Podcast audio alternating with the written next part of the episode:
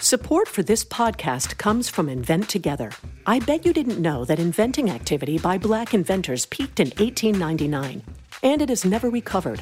Black and Hispanic college graduates patented half the rate of white college graduates. That's just one of the reasons why you need to know about Invent Together. When our patent system gets more diverse, our nation will get stronger and more successful.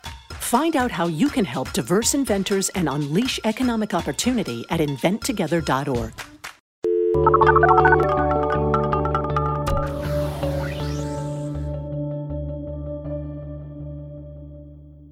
Hi, and welcome to the Pollsters. I'm Margie Omero, Democratic pollster with GBA Strategies. And I'm Kristen Soltis Anderson, Republican pollster with Echelon Insights. And each week we bring you the latest polls driving the news in politics, tech, and pop culture. This is the end.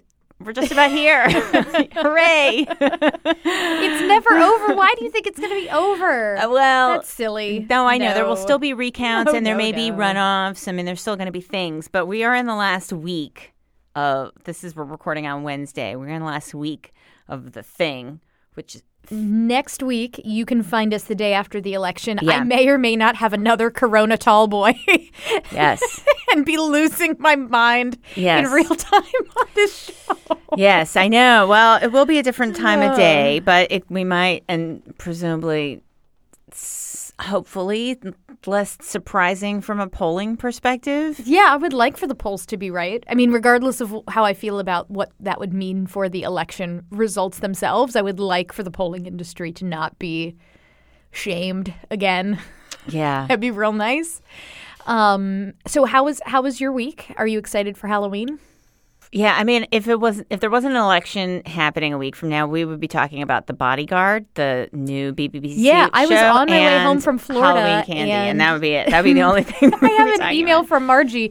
I'm about to board a plane, and she's like, "We can't tape next week's show until you watch this thing called The Bodyguard on Netflix." right, not the It's Whitney Houston one, the it's- BBC one. It is the best way I can describe it. Is it is House of Cards meets 24, but British and starring Robb Stark. I mean, it, it like but lots of characters are women. I mean, that's the thing that's very, uh, that is one of the things that's very unique about Anyway, folks, uh, just if you are planning your post election binge television, you should add that to your list. And so I was thinking, about, well, I've been thinking about the show, and I was like, I need to talk about this with Kristen. I'm like, well, why? I don't have to wait till Wednesday. I should email her now so she is ready. But anyway, we walked over here from something else, so we did talk about it probably more than we and should. And I haven't finished. Right now. I have two Yes. episodes left. So You guys are not here to hear us talk about a show that you've never heard of. No, that Kristen hasn't finished yet. no, but but you know what? I don't think. the other so the other thing this is like just shows how much this election has like seeped into my brain so i had a crazy dream last night that like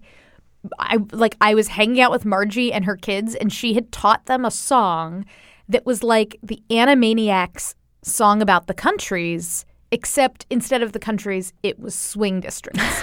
So like i tried to recreate this song on twitter very briefly but like of as as all dreams are it has now gone away. I don't know the lyrics but it was like yeah, I mean the the Animaniacs one is the like the United States, Canada, da, na, na, na, na, na, and he names all the countries in the world. And here it was like I didn't know what that was, but yes. there's Coffman and Comstock and Yoder and Young and Paulsen and Washington eight. you've got Walters and Hunter and Denham and Knight and Rohrabacher and CA. Like, and it's just you, and it went through all That's the swing good. districts, and I was like, my brain is broken, broken. Yeah, I mean, that is such a pure G rated dream compared to the like like all the dysfunction and violence in my, my like, pre-election dreams, which are just about like Yours are more like the purge.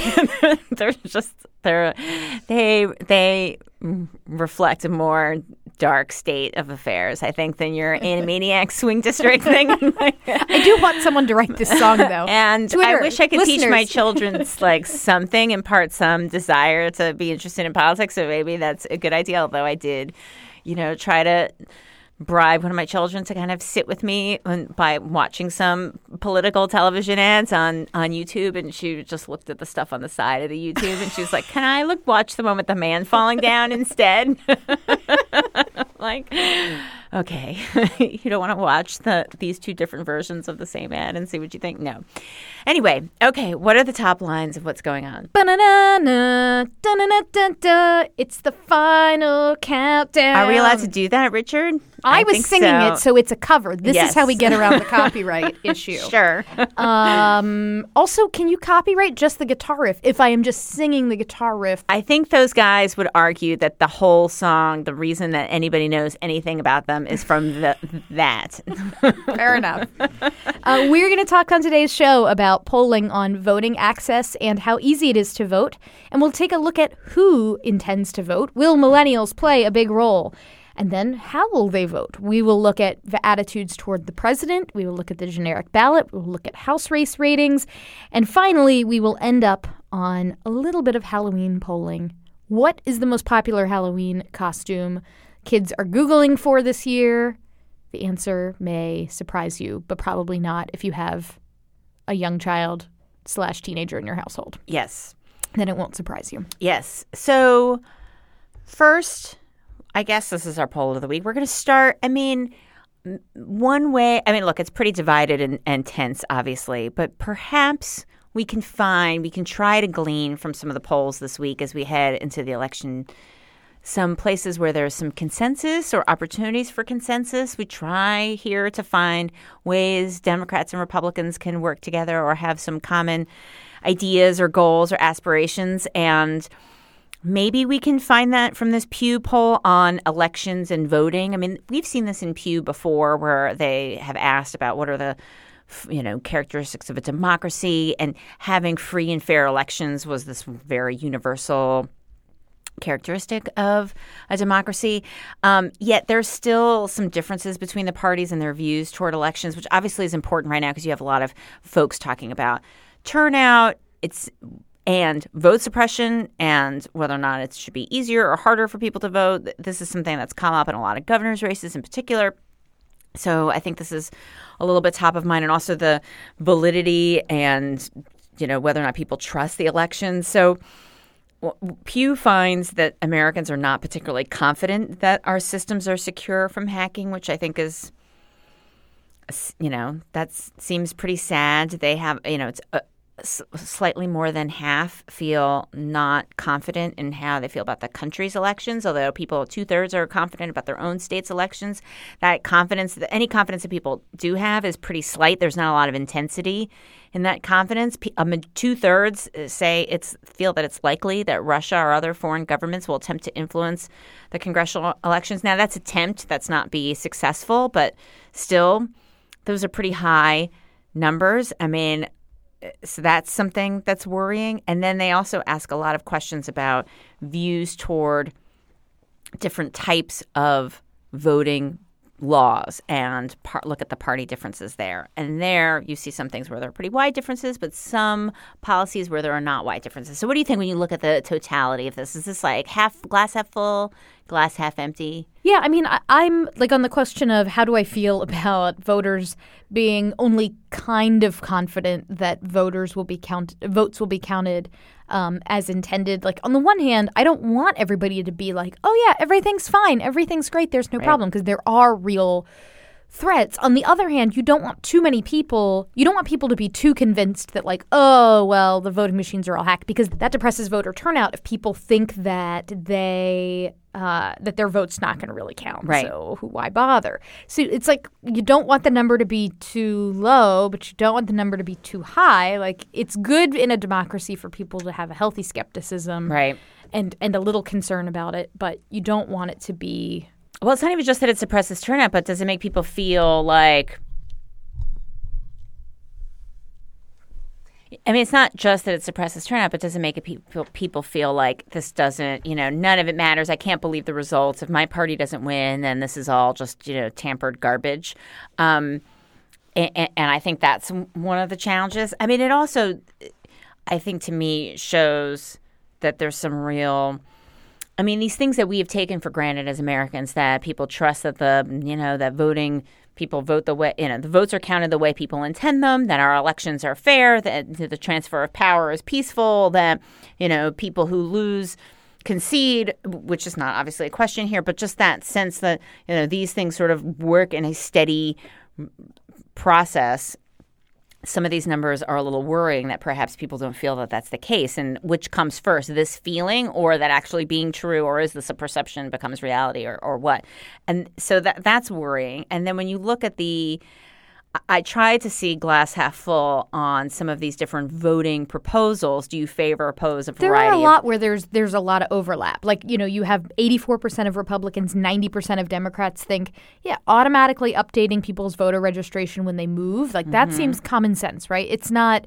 It's just saying we're just trying to keep more accurate records. It's Right. not saying you can or can't vote or anything like that. Um, requiring electronic voting machines to print a paper backup of the ballot. That one's 84% of Republicans, 87% of Democrats think. The the differences really emerge not on the question of like how do you ensure that votes votes that have been cast are being counted accurately, but on questions of like who how easy is it to vote? And so on something like allowing people to register on election day at the polls, I mean almost half of Republicans say they support that, but 78% of Democrats support it. Big kind of a big gap there.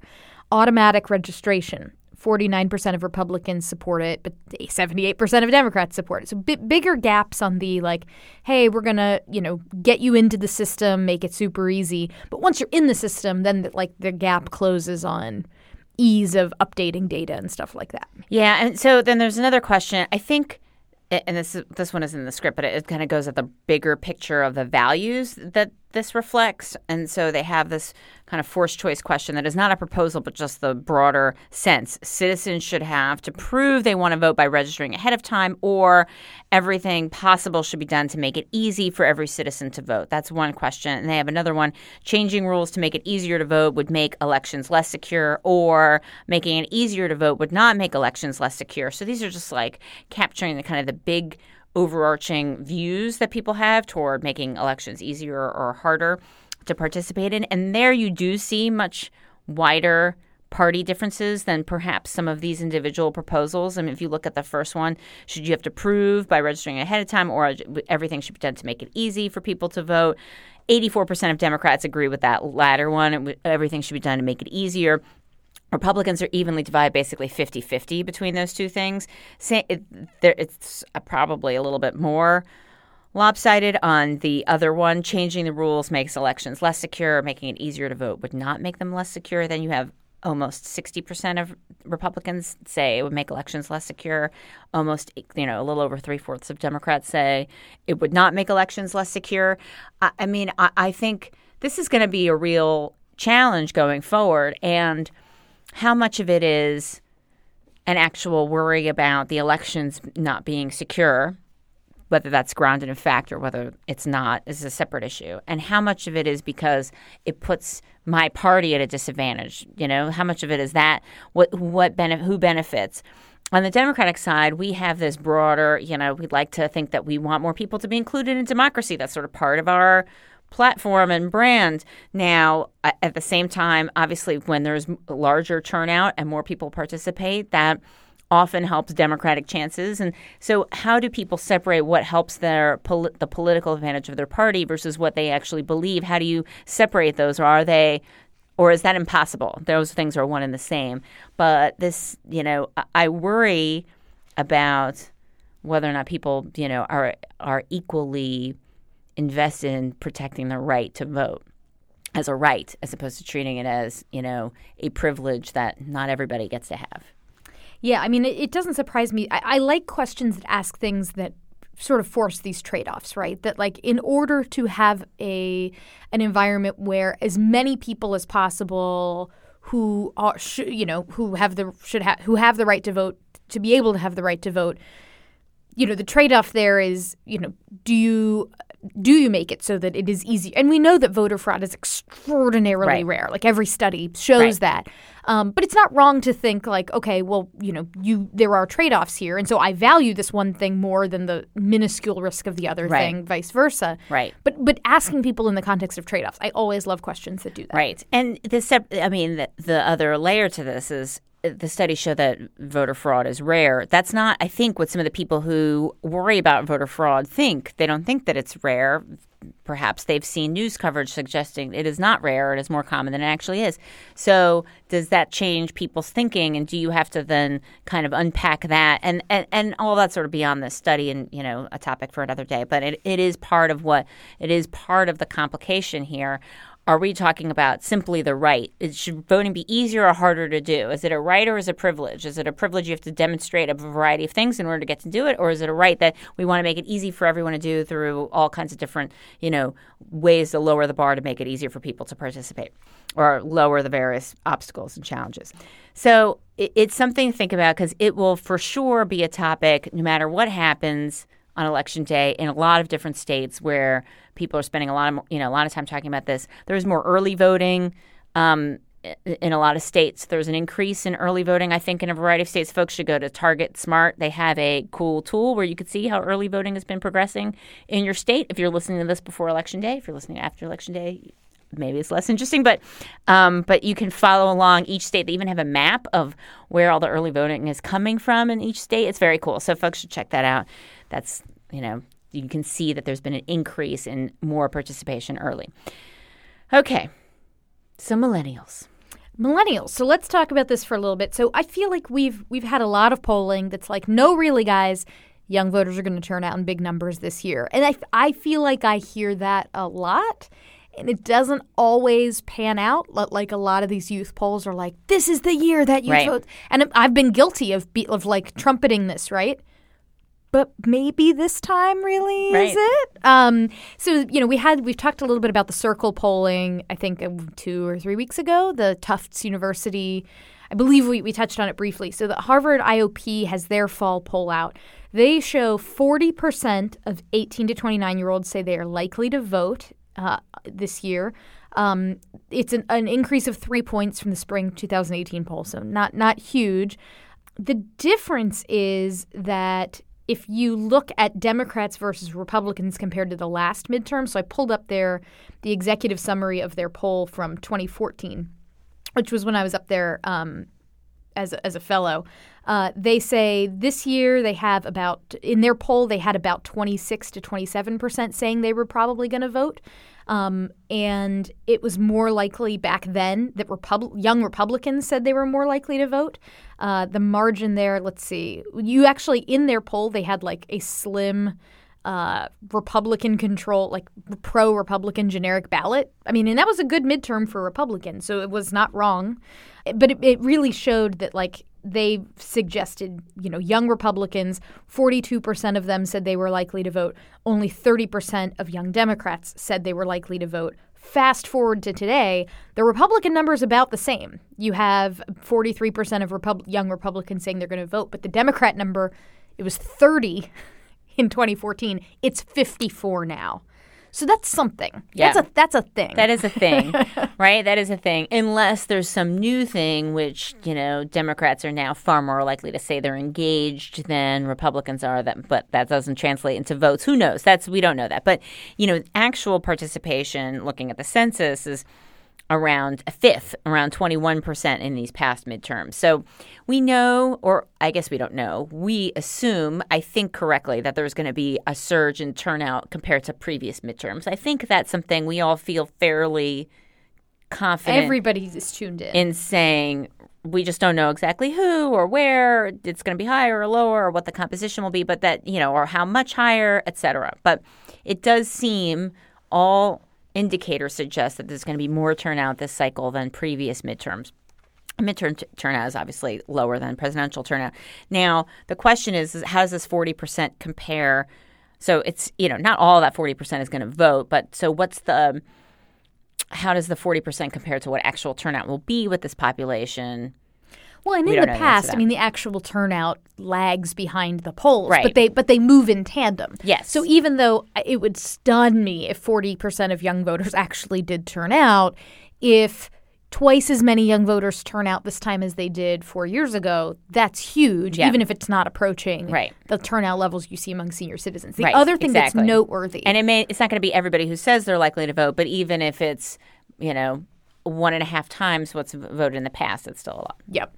Um, and then uh, the generic ballot among young people. So back in 2010, good year for Republicans, but Republicans lost the generic ballot among young people in Harvard's polling by 12 points then.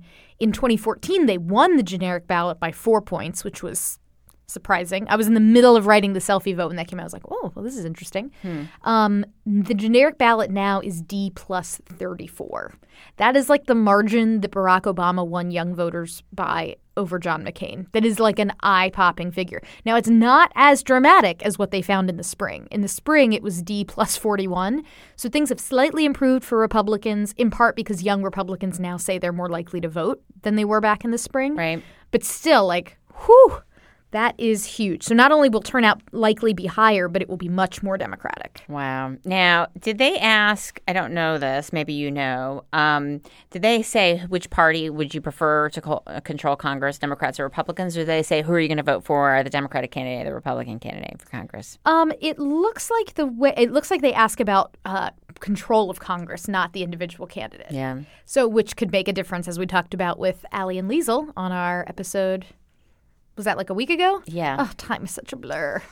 Yes. So anyhow, that is uh that's the youth vote update, and you've also got um, NBC GenForward. They are showing 31% of millennials saying they will definitely vote, another 26% saying probably.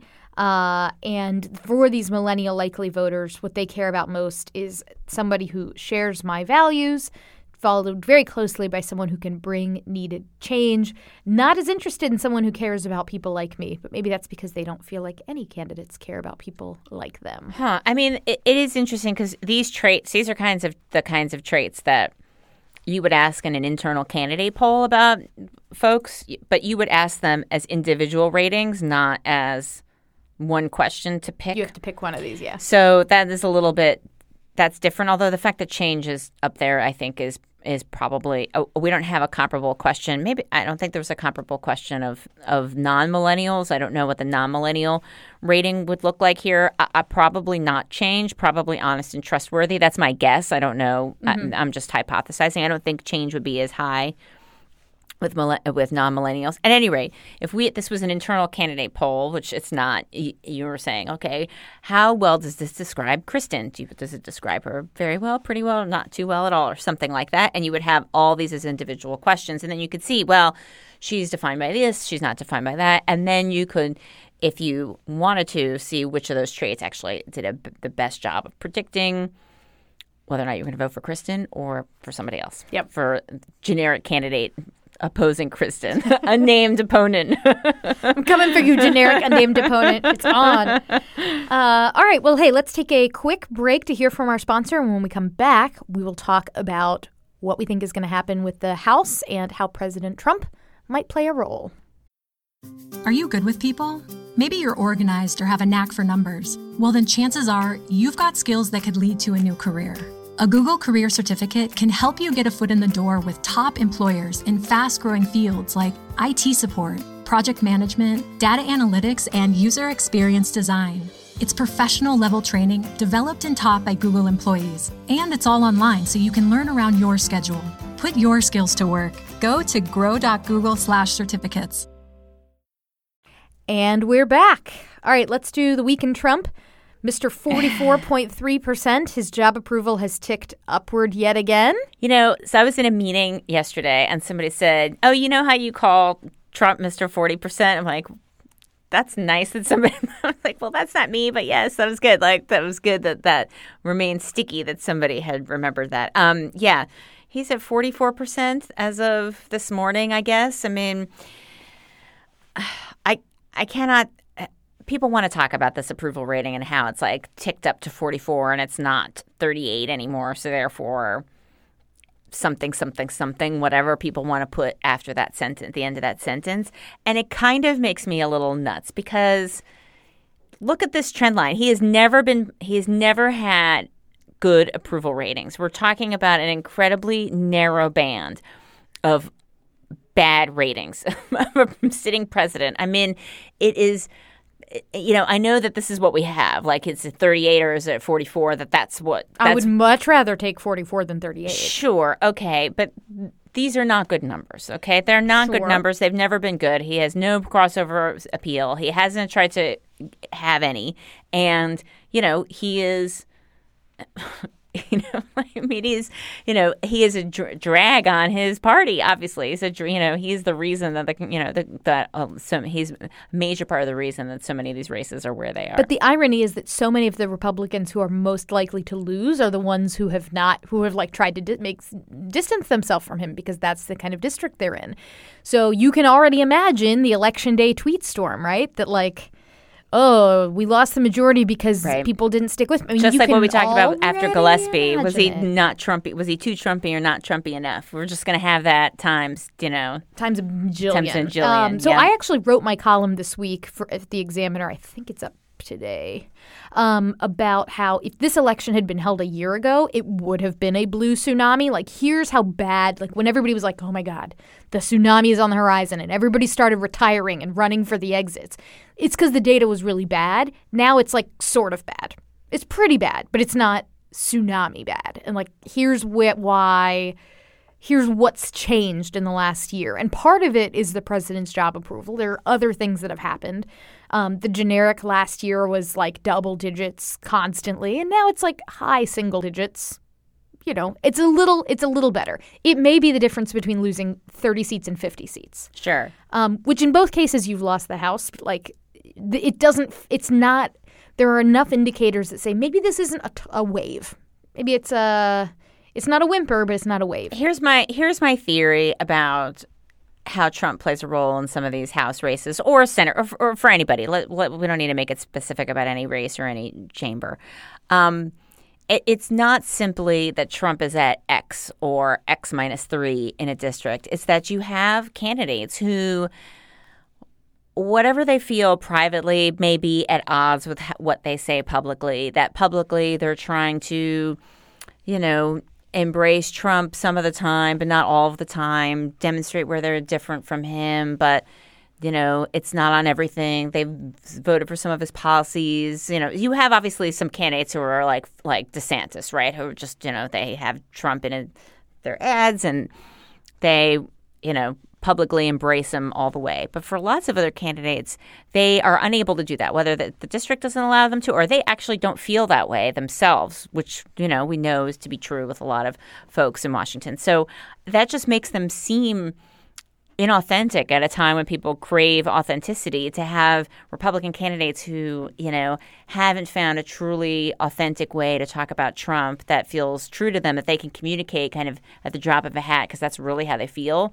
Um, in a like clear enthusiastic way one way or the other i think that's you know that's part of the reason you have some folks you know being damaged by all this So there's some fascinating uh, polling from PRRI that tries to dig into Republican views on the question of Trump. Um, because sometimes, you know, the top line numbers show Trump with really high job approval among Republicans. But, like, is there other stuff going on there under the surface? You know, a lot of the polling that we're talking about today was in the field before the tragic events of the weekend and the president's kind of tone deaf response. Um, not to editorialize. I guess I'm the Republican. I'm I can do that. I mean, he's a guy. I mean, never look, me before. this is somebody who people don't want at their weddings or their f- funerals or their family. I mean, that's what we're talking about with the president. So yeah. in the PRRI poll, um, they asked, you know, they asked voters, uh, you know, has President Trump damaged the dignity of the presidency? Sixty nine percent. Um, has he did, has he encouraged white supremacist groups? Fifty four percent say that yes. number just astounds me.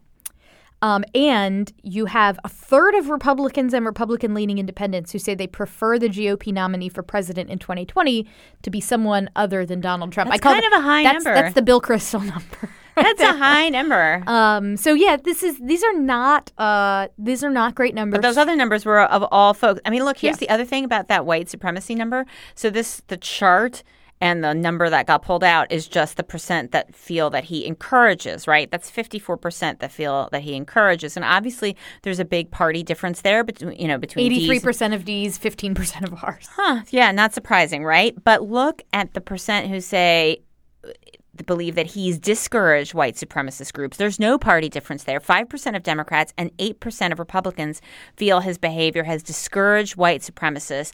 Your own party doesn't feel that you've discouraged white supremacy. I mean, this is just an like outrageous like it's just mind-boggling. 77% think that he's had no effect.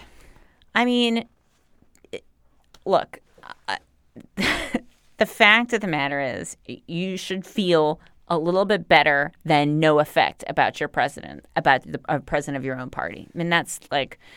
uh, Obviously, I know where Democrats stand, but for Republicans to say, and we've seen this, and it's not just in the white supremacy number, it's for all kinds of numbers where Republicans will say, no effect, don't know, not sure. You have a really large, like, you know, not just as you know, just like everybody else, like just some kind of middle of the road, don't know question, no, don't know answer to these questions that put Republicans in a painful spot to say something critical of the president. So rather than saying something critical, where you're going to have some percent that will be critical of the president, obviously of his own party, you have a large number who say, you know, maybe this is not a big deal. It's not something we need to investigate. It's just like all the other presidents. He's had no effect on white supremacy. I mean, that's where you go if you are a Republican and you're forced to ask, you know, answer a question that, you know, you don't, you can't have a full throated endorsement of the president on, like you do on some of these questions.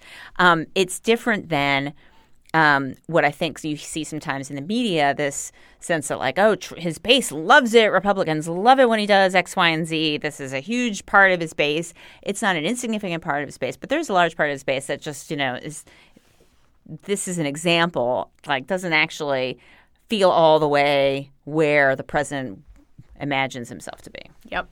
Well, let's let's talk just real quickly about the generic. Um, we still have D plus six, uh, seven point six in the generic ballot average, according to Real Clear Politics, which again is very good for Democrats. It's not quite the D plus fifteen you had in t- 2006 when Democrats just whooshed and took that's the scientific term for it uh, and took tons of republicans out. Um, but when you look at the cook political report ratings i mean you start off with let me make sure i've got these numbers right. It'll, i think it was 17 seats that are republican that are in the lean or likely democratic column. One two three four. I wish i had my song. If i had my song i would know this. Um, Yes, it's 17 seats in likely or lean Democratic. So, like, if you just assume those are gone, that's almost the majority gone right there. Then you have 28 Republicans who are in toss up seats.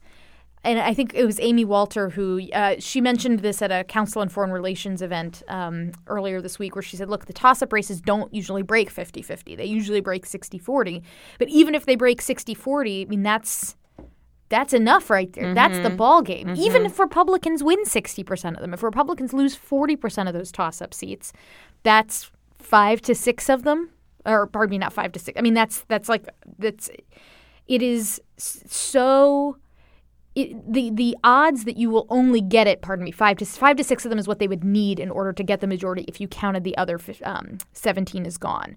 Uh, plus, you've got like a weird smattering of. I guess you've got these blue seats that they think are going to flip, so that changes the math a little too. But it, I mean, it's it is so hard to imagine a path to Republicans keeping the majority, which is not to say it's impossible. There are a lot more paths for Democrats than there are for Republicans. There were a lot more That's fair paths for Hillary say. Clinton to the presidency than Donald Trump, though. So Yep. I, I come to this conversation chastened Yep. uh, and not wanting to be like overconfident. And but it's just the math is so hard. But look, we're not even really looking. I mean, we're looking at ratings here, but it's all. It's not just. And there are folks who are, you know, who do handicapping all day long. That you know, will that you guys can can see the nitty gritty on each of these house races, which we're not going to delve into. But it's not just about polling averages for this stuff. It's also about you know where all the open seats are, and that a lot of these seats, you know, quite a few of these seats have voted Democratic in the past for a presidential candidate. So it's um, so it's not simply about looking at you know what the upshot had. It's about you know what the dynamics of the districts are. You also don't forget, and we've talked about this a lot. Lots of really strong top tier Democratic recruits um, in some of these places, and in some of them, you have Republicans who've never had a tough challenge um, or haven't had a run in a battleground wave year before. So you know that that's something that's different. And you and in some places you have the democrats who are have outraised their republican opponent and, and that matters too. So all of that stuff goes into some of these ratings. It's not simply looking at a polling average which i can appreciate that people are saying you know well the, you know we're, we're relying too much on the upshot or you know polls in congressional districts are x y and z or what have you. Um, it's not simply about polling, it's about some of the atmospherics in some of these districts. Again, reinforce the sense that there are more paths for Democrats and for Republicans.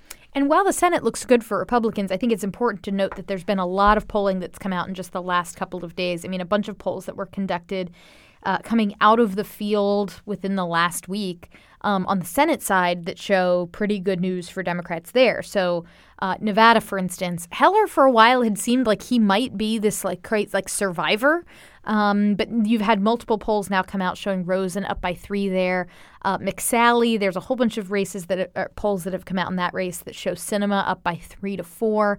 Uh, only one poll, uh, Ipsos, uh, briefly showed McSally up by two among likely voters, where Sinema was up among adults. I'm curious why they released both. Like, why at this stage in the game would you release adults? But nonetheless, uh, some polling showing Nelson up. Um, he has improved his standing among likely voters. He actually does better than among all adults.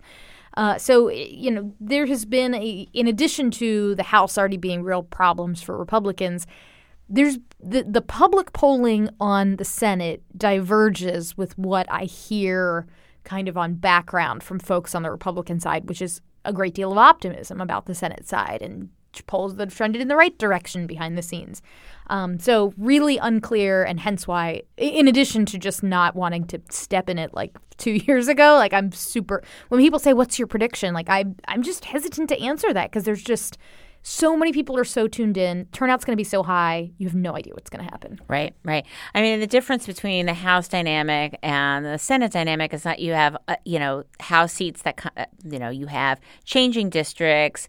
Republicans who haven't run in tough battleground year, you know, years before, um, really top-notch Democratic candidates, increasing turnout, perhaps with the Latino population. We talked about that last week with Ali. On the Senate side, the Democrats in those red states – you know, it's no surprise to them that they are running in states that are, have that often vote usually vote Republican. That's not a surprise to Donnelly or McCaskill or Manchin or the other folks. I mean, that's that is not a new dynamic for them.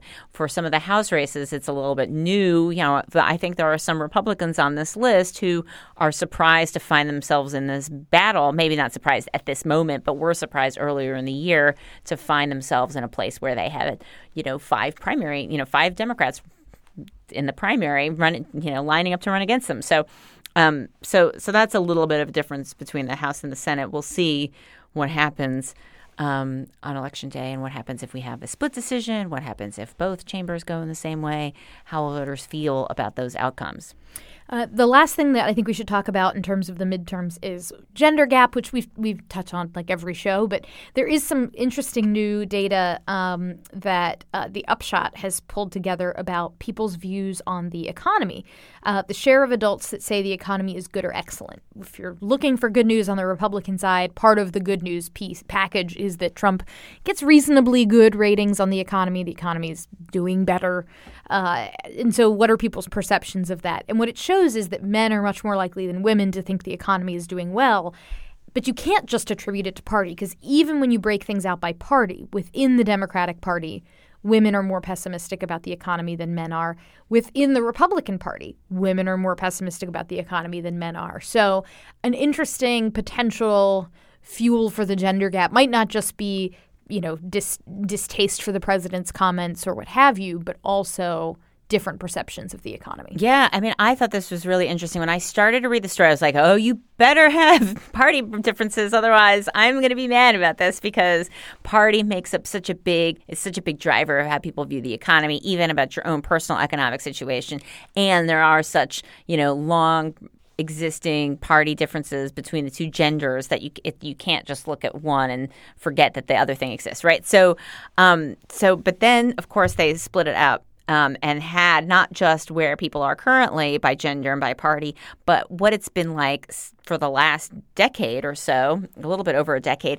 And so this is fairly recent. I mean, it, it was a little bit different um, in 2006 to 2008. But since then, this has been fairly um, a recent phenomenon, a Trump phenomenon, where women feel, you know, less less optimistic about the economy compared to men of their own same party.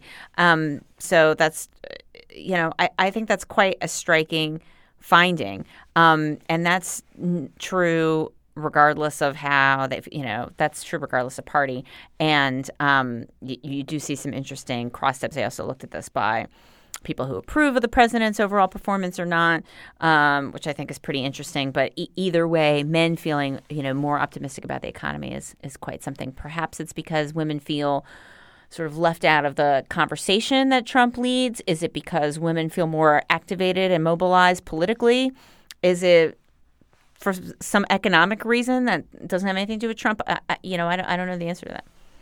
Well, or is it is it all of the above? Uh, and I think that's I mean there's a there's just so many different things at play in this election that is that is why I'm hesitant to make any sort of firm prediction. Beyond, I think it's pretty darn likely Republicans are going to lose the House. I think that's that's pretty likely. Everything else, though, I don't know, and I don't know how by how much. All that. Um, okay, last but not least, it's Halloween.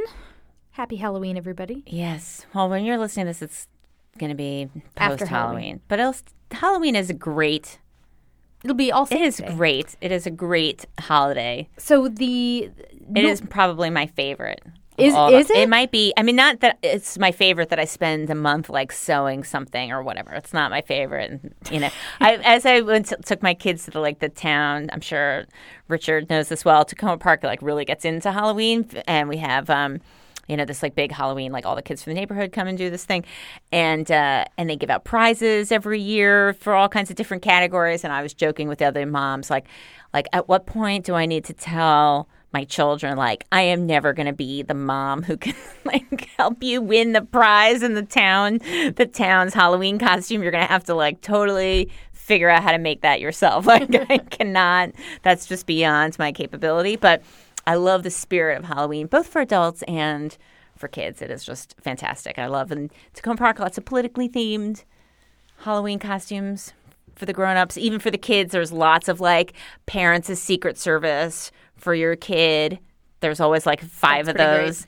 There was one where like the kid was was Mueller and the parents were like you know, Cohen and Manafort or something. lie, I feel bad for that child. Like, just let your kid be Spider Man. Don't make them be Robert Mueller. For the love of God, But America. You can do it when the kids are like under three and they're just like, I am in a. Th-. They're like, they don't know what's happening. I mean, there was one where like the it was like a girl who must have been like seven or eight. This was last year, and she was wearing a white pantsuit, and the parents were the Secret Service. That was a good one. It Still, kind of like gets me there. Um, yeah, people really, people really get into it. It's I good. see, I, and I don't have a Halloween costume this year. I didn't have one last year because I was traveling for business on Halloween. And the year before that, I think I was one of like a, a professor at Harry, like at Hogwarts, because Sure. when kids would come trick or treating, we had like the Harry Potter music blasting Yep. out the front of the house. But this year, yeah, I don't. I mean, I guess I could just go fish the Harry Potter robe back out and like do that again. I also need to go buy candy when we leave here so that I have something to give Yeah, to to children it, so that. I'm not the terrible just, neighbor. just giving out pennies. Yeah. No, I went. Um, I mean, that'd be. I would just not open the door. So I- at that point, like start throwing change and all your possessions at the kids. No, uh, last last so that we had the like the grown ups Halloween party this past weekend, and I I dressed in like one of my more like preppy outfits, and I was a, and I had a resistance band, and I was a suburban mom as part of the resistance. That was my costume. very creative. Yeah, it was not. It was a little, you know, last minute, but I was still pleased. The resistance band that was really what tied it all together. I, I need what I need to do is just keep like a little document on my phone in the notes folder. Yeah. So that in March, when I have a great idea for a Halloween costume, I can write it down. So I don't get to like a week out from Halloween and I'm googling like Rey from Star Wars costumes on Etsy and then being like, uh, I don't know if I like any of these. Uh, that's like eighty bucks. Yeah. Uh, I'm not. No. Okay. Uh, and then I go for Halloween as a pollster. So. Yay. you can go as an upholsterer. An upholsterer. All right. Okay. So number one Halloween costumes around the country. We haven't even talked about this yet. I, I had the whole setup and then we, we got sidetracked. Yes. Uh, so they tracked Google search trends for people Googling like blank costume, you know, whatever it is. Uh, and in almost every state in the country, the number one thing is Fortnite. Hmm. Some some states that did not have Fortnite as number one, Alaska Mermaid was number one. Interesting choice given the climate. Uh, Arkansas really into dinosaurs. Um, Fortnite, Fortnite, Fortnite, Fortnite. DC really into Spider Man though. So if you're in DC, you probably see a lot of them. Fortnite, Fortnite, Fortnite. Ooh, Idaho, super into unicorns. Um, Fortnite, Fortnite, Fortnite, Fortnite, Fortnite. Like li- guys, every state in the union. Maine, Fortnite, Maryland, Fortnite, Massachusetts, Fortnite, Michigan, Fortnite, wow. Minnesota, Fortnite, Mississippi, Fortnite, Missouri, Fortnite. Give me a state that's not Fortnite. Montana, Now, Fortnite. is this so? I Oh, wonder. God. I mean, I guess. I wonder how much is skewed by like the kids being able to Google as opposed to like the parent. It like you know, my kids are not googling costumes. I'm making executive decisions for them, but I guess it maybe that doesn't matter. I guess it's always Fortnite. I guess it's just Fortnite for everybody.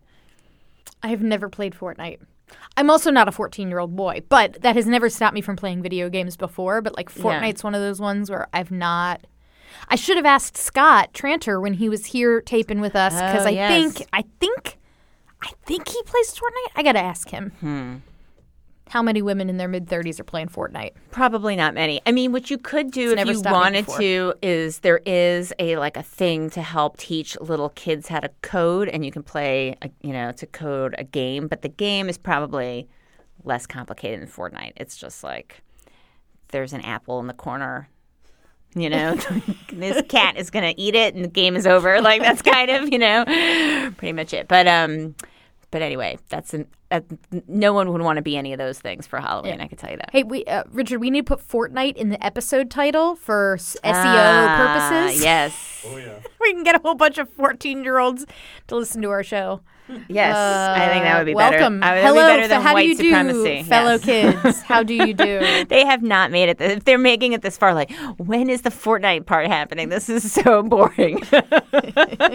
uh, so, Margie, what did we learn this week? okay, we know you're all voting, but have you done all the GOTV that you can do? Are you going anywhere this weekend? Have you signed up? You can make calls. You don't have to live in a swing area. You can call places from your house. You should do that.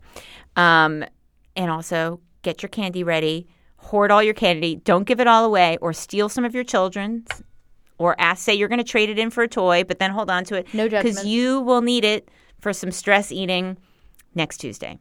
You can find us on Twitter at, at the pollsters, individually at, at Margie Omero and at K Soltis Anderson, or at www.thepollsters.com. And come join the conversation over on our Facebook page where we post links to the stories we want to talk about that week. Thanks. Bye.